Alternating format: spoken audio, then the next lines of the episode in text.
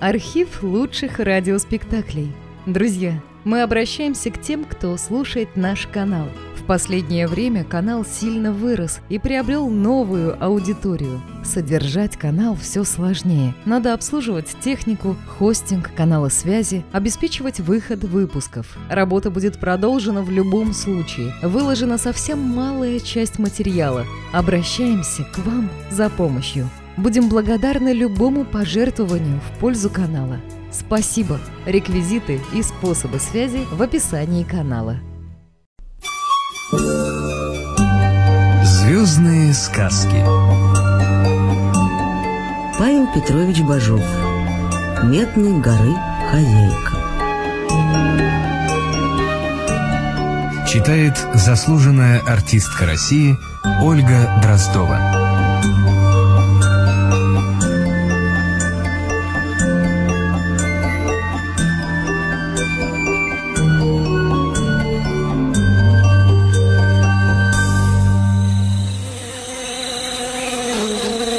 Пошли раз двое наших заводских траву смотреть.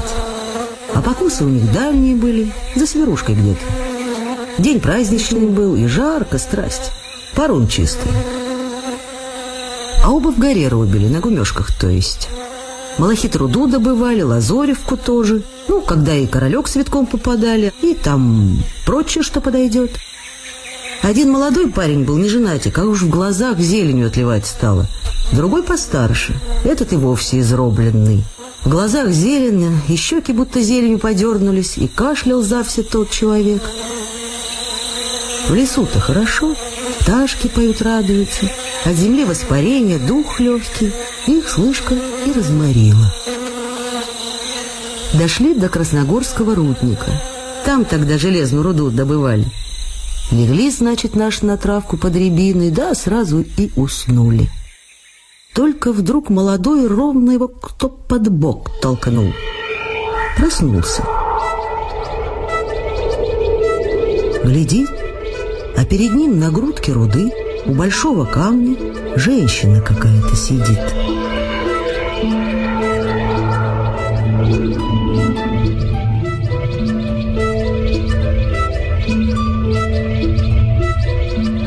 Спиной к парню, а по косе, девка. Коса сизо-черная и не как у наших девок болтается, а ровно прилипла к спине. На конце ленты не то красные, не то зеленые, сквозь светеет и тонко эдак позванивает, будто листовая медь. Девица парень на косу, а сам дальше примечает.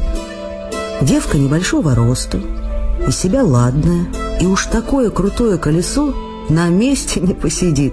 Вперед наклонится, ровно у себя под ногами ищет, то опять назад откинется, то на тот бок изогнется, то на другой. На ноги вскочит, руками замашет, потом опять наклонится. Одним словом, арту девка. Слыхать, лопочет что-то, а по-каковски неизвестно. И с кем говорит, не видно.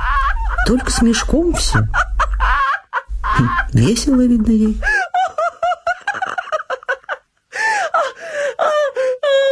Парень хотел было слово молвить, вдруг его как по затылку стукнуло. «Мать ты моя, да ведь это сама хозяйка! Ее одежа-то, как я сразу не приметил, отвела глаза косой-то своей. А одежа верно такая, что другой на свете не найдешь. И шелкового слышка малахиту платье. Сорт такой бывает. Камень, а на глаз как шелк. Вот, думает парень, беда. Как бы только ноги унести, пока не заметила. От стариков он, вишь, слыхал, что хозяйка эта, малахитница-то, любит на человека мудровать. Только подумал так-то, она и оглянулась. Весело на парня глядит, зубы скалит и говорит шуткой. «Ты что же, Степан Петрович, на девичью красу даром глаза пялишь? За погляд-то ведь деньги берут. Иди-ка поближе, поговорим маленько». Парень испужался, конечно, а виду не оказывает. Крепится. Хоть она и тайна сила, а все ж таки девка. Ну а он парень, ему, значит, и стыдно перед девкой обрабеть.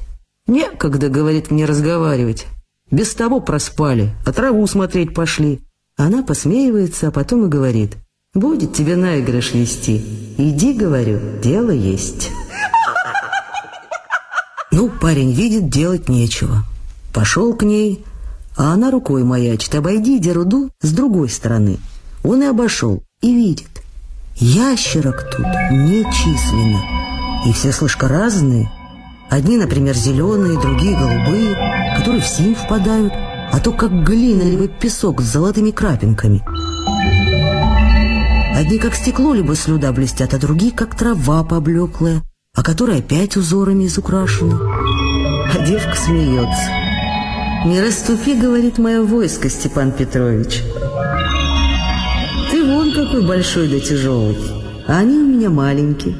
А сама ладошками схлопала, ящерки разбежались, дорогу дали. Вот подошел парень поближе, остановился, а она опять в ладошки схлопала. Да и говорит, и все смехом. «Теперь тебе ступить некуда. Раздавишь мою слугу, беда будет». Он поглядел под ноги, а там и земли не знатка.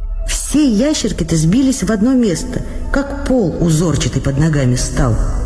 Глядит Степан, батюшки, да ведь это руда медная, всяких сортов и хорошо отшлифована, и слюдка тут же, и обманка, и блески всякие, кой на малахит походит.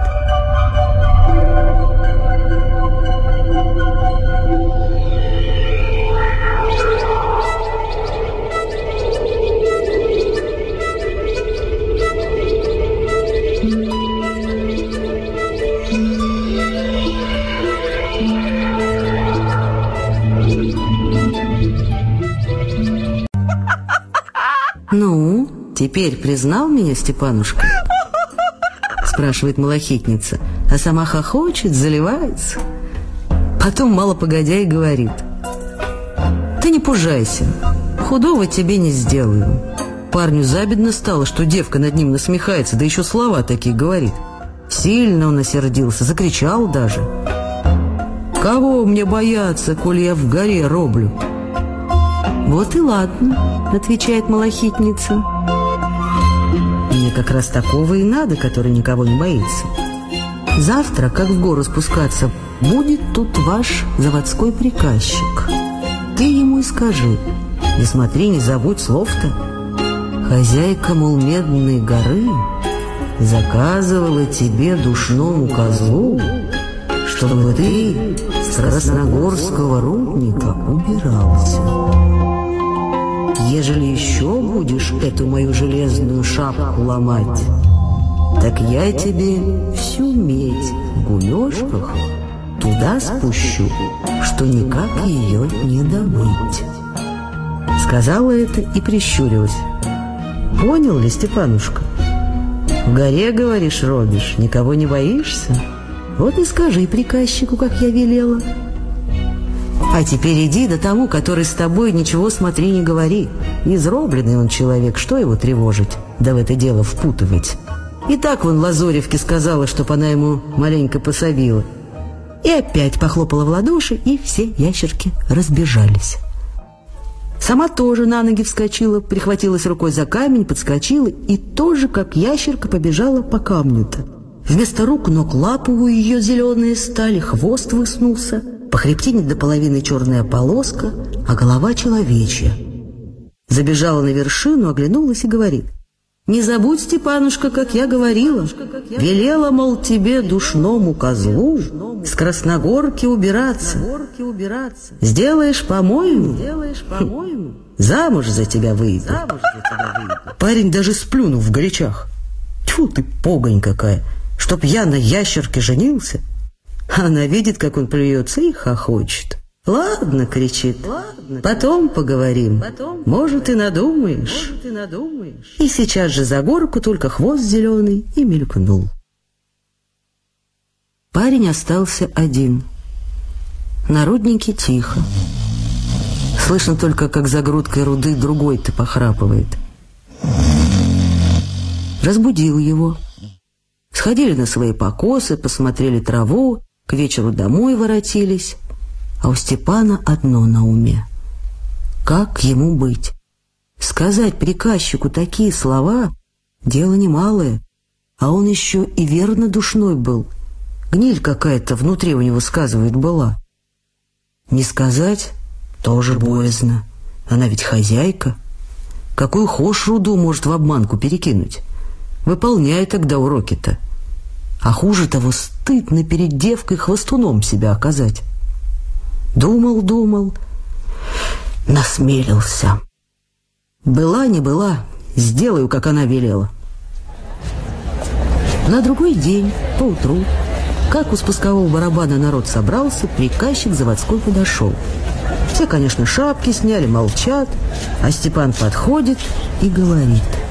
«Видел я вечер хозяйку Медной горы, и заказывала она тебе сказать.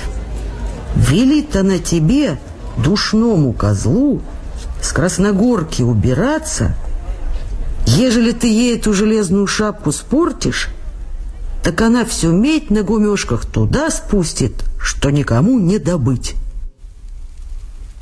У приказчика даже усы затряслись. «Ты что это, пьяный, али ума решился? Какая хозяйка? Кому ты такие слова говоришь? Да я тебя в горе сгною!» «Воля твоя, — говорит Степан, — а только так мне велено». «Выпороть его!» — кричит приказчик. «Да спустить в гору и в забои приковать. А чтоб не сдох, давать ему собачьи овсянки и, и уроки спрашивать без поблажки. Чуть что драть нещадно». Ну, конечно, выпороли парни и в гору. Надиратель рудничный, тоже собака не последняя, отвел ему забой хуже некуда. И мокро тут, и руды доброй нет, давно бы бросить надо. Тут и приковали Степана на длинную цепь, чтобы, значит, работать можно было. Известно, какое время было. Крепость. Всяко гадились над человеком.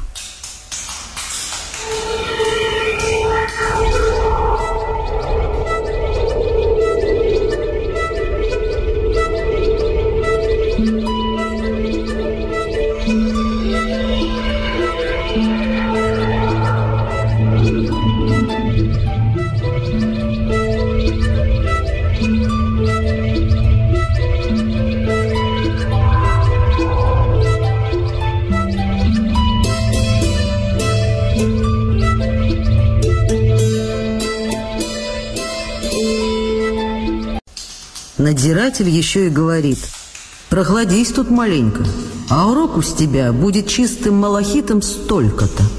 И назначил вовсе несообразно. Делать нечего. Как отошел надзиратель, стал Степан каелкой помахивать. А парень все-таки проворный был. Глядит, ладно ведь. Так малахит и сыплется ровно, кто его руками подбрасывает. И вода куда-то ушла из забоя. Сухо стало.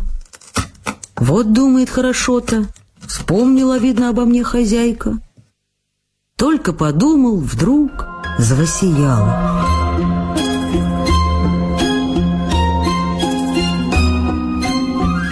Глядит, а хозяйка тут, перед ним. «Молодец», — говорит Степан Петрович, — «можно чести приписать». Не спужался душного козла, хорошо ему сказал. Пойдем, видно, мое преданное смотреть. Я тоже от своего слова не отпорна. А сама принахмурилась. Ровно ей это нехорошо. Схлопала в ладошки, ящерки набежали, со Степана цепь сняли, а хозяйка им распорядок дала. Урок тут наломайте вдвое, и чтобы на отбор малахит был, шелкового сорту. Потом Степан говорит – женишок, пойдем смотреть мое преданное. И вот пошли. Она впереди, Степан за ней. Куда она идет, все ей открыто. Как комнаты большие под землей стали, а стены у них разные. То все зеленые, то желтые с золотыми крапинками, на которых опять цветы медные. Синие тоже есть, лазоревые – Одним словом, изукрашено, что и сказать нельзя. И платье на ней, на хозяйке-то, меняется. То оно блестит, будто стекло, то вдруг полиняет, то алмазной осыпью засверкает, либо с красно-медным станет, потом опять шелком зеленым отливает. Идут, идут, остановилась она. Дальше, говорит, на многие версты желтяки да серяки с крапинкой пойдут. Что их смотреть? А это вот под самой Красногоркой мы. Тут у меня после гумешек самое дорогое место. И видит Степана громадную комнату, а в ней постель, столы, табуреточки, все из корольковой меди. Стены малахитовые с алмазом, а потолок темно-красный под чернитью, а наем цветки медные. «Посидим, — говорит тут, — поговорим». Сели это они на табуреточке, малахитница и спрашивает. «Видал мое преданное?» «Видал», — говорит Степан. «Ну и как же теперь насчет женитьбы?» А Степан не знает, как отвечать. У него, слышка, невеста была, хорошая девушка-сиротка одна. Ну, конечно, против малахитницы, где же ей красотой равняться? Простой человек, обыкновенный. Помялся-помялся Степан, да и говорит. «Преданное у тебя царям в пору, а я человек рабочий, простой». «Ты, — говорит, — друг любезный, не вихляйся. Прямо говори, берешь меня замуж, али нет?» И сама вовсе принахмурилась. Ну, Степан и ответил напрямки. «Не могу, потому другой обещался». Молвил так-то и думает. А гневается теперь. А она вроде обрадовалась. «Молодец», — говорит Степанушка. «За приказчика тебя похвалила, а за это вдвое похвалю». Не обзарился ты на мои богатства, не променял свою Настеньку на каменную девку. А у парня, верно, невесту-то Настей звали. Вот, говорит тебе подарочек для твоей невесты. И подает большую малахитовую шкатулку. А там, слышка, всякий женский прибор. Серьги, кольца и прочее, что даже не у всякой богатой невесты бывает.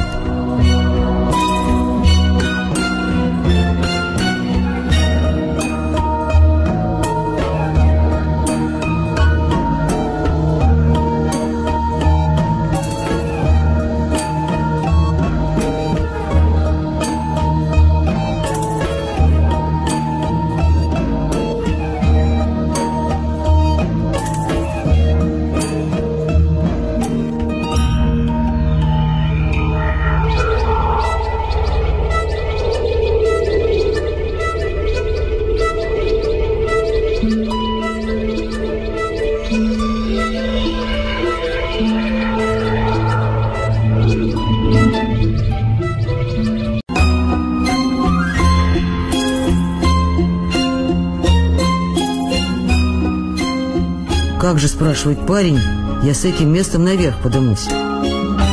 Об этом не печалься, все будет устроено. И от приказчика тебя вызвали, и жить безбедно будешь со своей молодой женой. Только вот тебе мой сказ. Обо мне, чур, потом не вспоминай. Это третье тебе мое испытание будет. А теперь давай, поешь маленько. Схлопал опять в ладошки, набежали ящерки, полон стол установили. Накормила она его щами хорошими, пирогом рыбным, бараниной, кашей, прочим, что по русскому обряду полагается. Потом и говорит. «Ну, прощай, Степан Петрович. Смотри, не вспоминай обо мне». А у самой слезы. Она это, руку подставила, а слезы кап-кап, и на руке зернышками застывают полнехонько горсть. На-ка вот, возьми на разживу. Большие деньги за эти камешки люди дают. Богатый будешь. И подает ему. Камешки холодные, а рука, слышка, горячая, как есть живая, и трясется маленько. Степан принял камешки, поклонился низко и спрашивает. «Куда мне идти?» А сам тоже невеселый стал. Она указала перстом, перед ним и открылся ход, как штольни. И светло в ней, как днем. Пошел Степан по этой штольне, опять всяких земельных богатств нагляделся и пришел как раз к своему забою. Пришел, штольня и закрылась, и все стало по-старому. Ящерка прибежала, цепь ему на ногу приладила, а шкатулка с подарками вдруг маленькая стала. Степан и спрятал ее за пазуху. Вскоре надзиратель рудничный подошел. Посмеяться ладил, а видит у Степана поверх урока наворочено. И малахит, отбор, сорт сортом. Что думает за штука, откуда это? Полез в забой, осмотрел все, да и говорит. О, в эком-то забое всяк сколь хошь наломает. и повел Степана в другой забой, а в этот своего племянника поставил. На другой день стал Степан работать, а малахит так и отлетает, да еще и королек с витком попадать стали. А у того-то племянника-то, скажи на милость, ничего доброго нет, все обальчик да обманка идет. Тут надиратель и сметил дело. Прибежал к приказчику, так и так. Не иначе, говорит Степан, душу нечистой силе продал. Приказчик на это и говорит. Это его дело, кому он душу продал, а нам свою выгоду поиметь надо. Пообещай ему, что на волю выпустим. Пущай только Малахитову глыбу во сто пут найдет. Велел все-таки приказчик расковать Степана, и приказ такой дал на Красногорке работы прекратить. Кто, говорит, его знает? Может, этот дурак от ума тогда говорил? Да и руда там с медью пошла, только чугуну порча. Надиратель объявил Степану, что от его требуется, а тот ответил. «Кто от воли откажется? Буду стараться, а найду ли, это уж как счастье мое подойдет». В скорости нашел им Степан глыбу такую. Выволокли ее наверх, гордятся, вот где мы какие. А Степану воли не дали. О глыбе написали барину, тот и приехал из самого Слышка Санкт-Петербургу. Узнал, как дело было, и зовет к себе Степан. «Вот что, — говорит, — даю тебе свое дворянское слово отпустить тебя на волю. Ежели ты мне найдешь такие малахитовые камни, чтобы, значит, из них вырубить столбы не меньше пяти сажен долиной». Степан отвечает,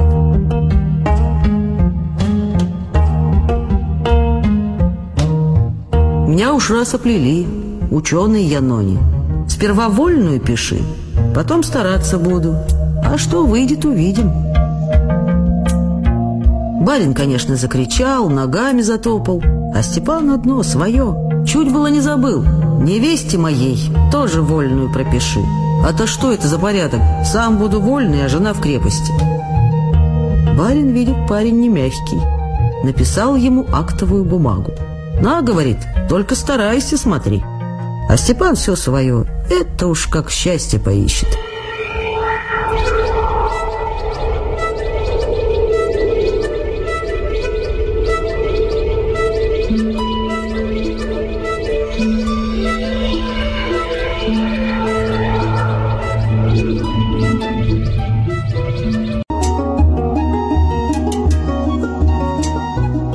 Нашел, конечно, Степан. Что ему, коли он все нутро горы вызнал, и сама хозяйка ему пособляла? Вырубили из этой малахитаны столбы, какие им надо, выволокли наверх, и барин их на приклад в самую главную церковь в Санкт-Петербурге отправил. А глыба-то, которую Степан сперва нашел, и по сейчас в нашем городу говорят, как редкость ее берегут. С той поры Степан на волю вышел. А в гумешках после того все богатство ровно пропало. Много-много лазоревка идет, а больше обманка. А корольке с витком и слыхом не слыхать стало. И малахит ушел. Вода долить стала. Так с той поры гумешки на убыли пошли, а потом их и вовсе затопило. Говорили, что эта хозяйка огневалась за столбы-то, слышка, что их в церкву поставили. А ей это вовсе ни к чему. Степан тоже счастья в жизни не поимел. Женился он, семью завел, дом обстроил, все как следует. Жить бы ровно да радоваться, а он невеселый стал и здоровьем хезнул. Так на глазах и таял. Хворый-то придумал дробовичок завести и на охоту повадился. И все слышка, как к красногорскому руднику ходит – а добычи домой не носит.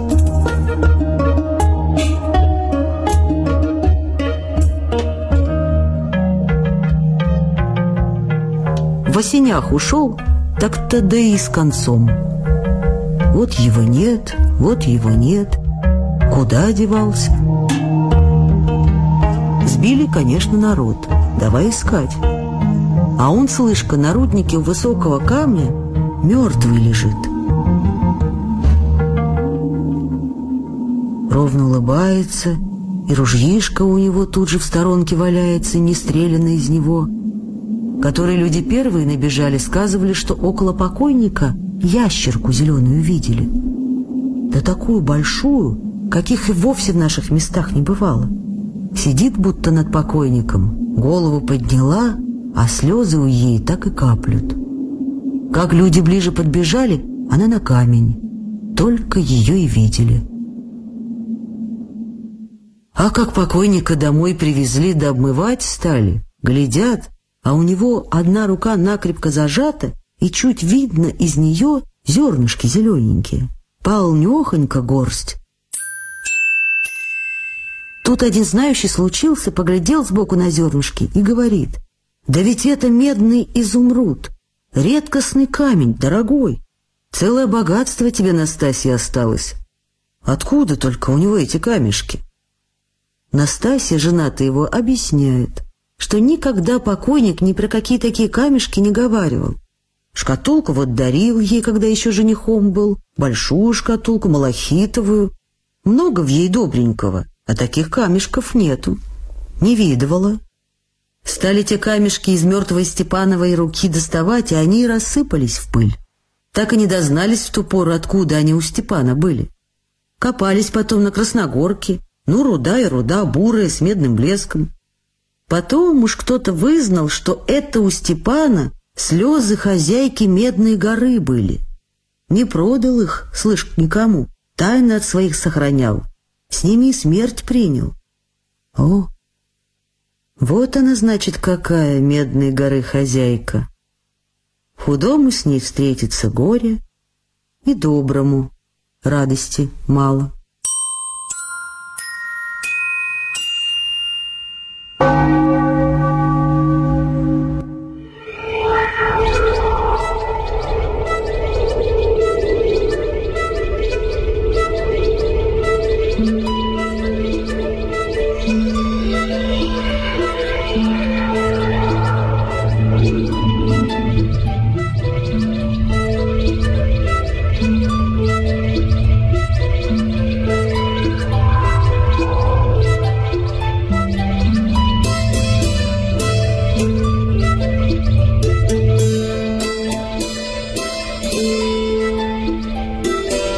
«Малахитовая шкатулка» сказов Павла Петровича Бажова.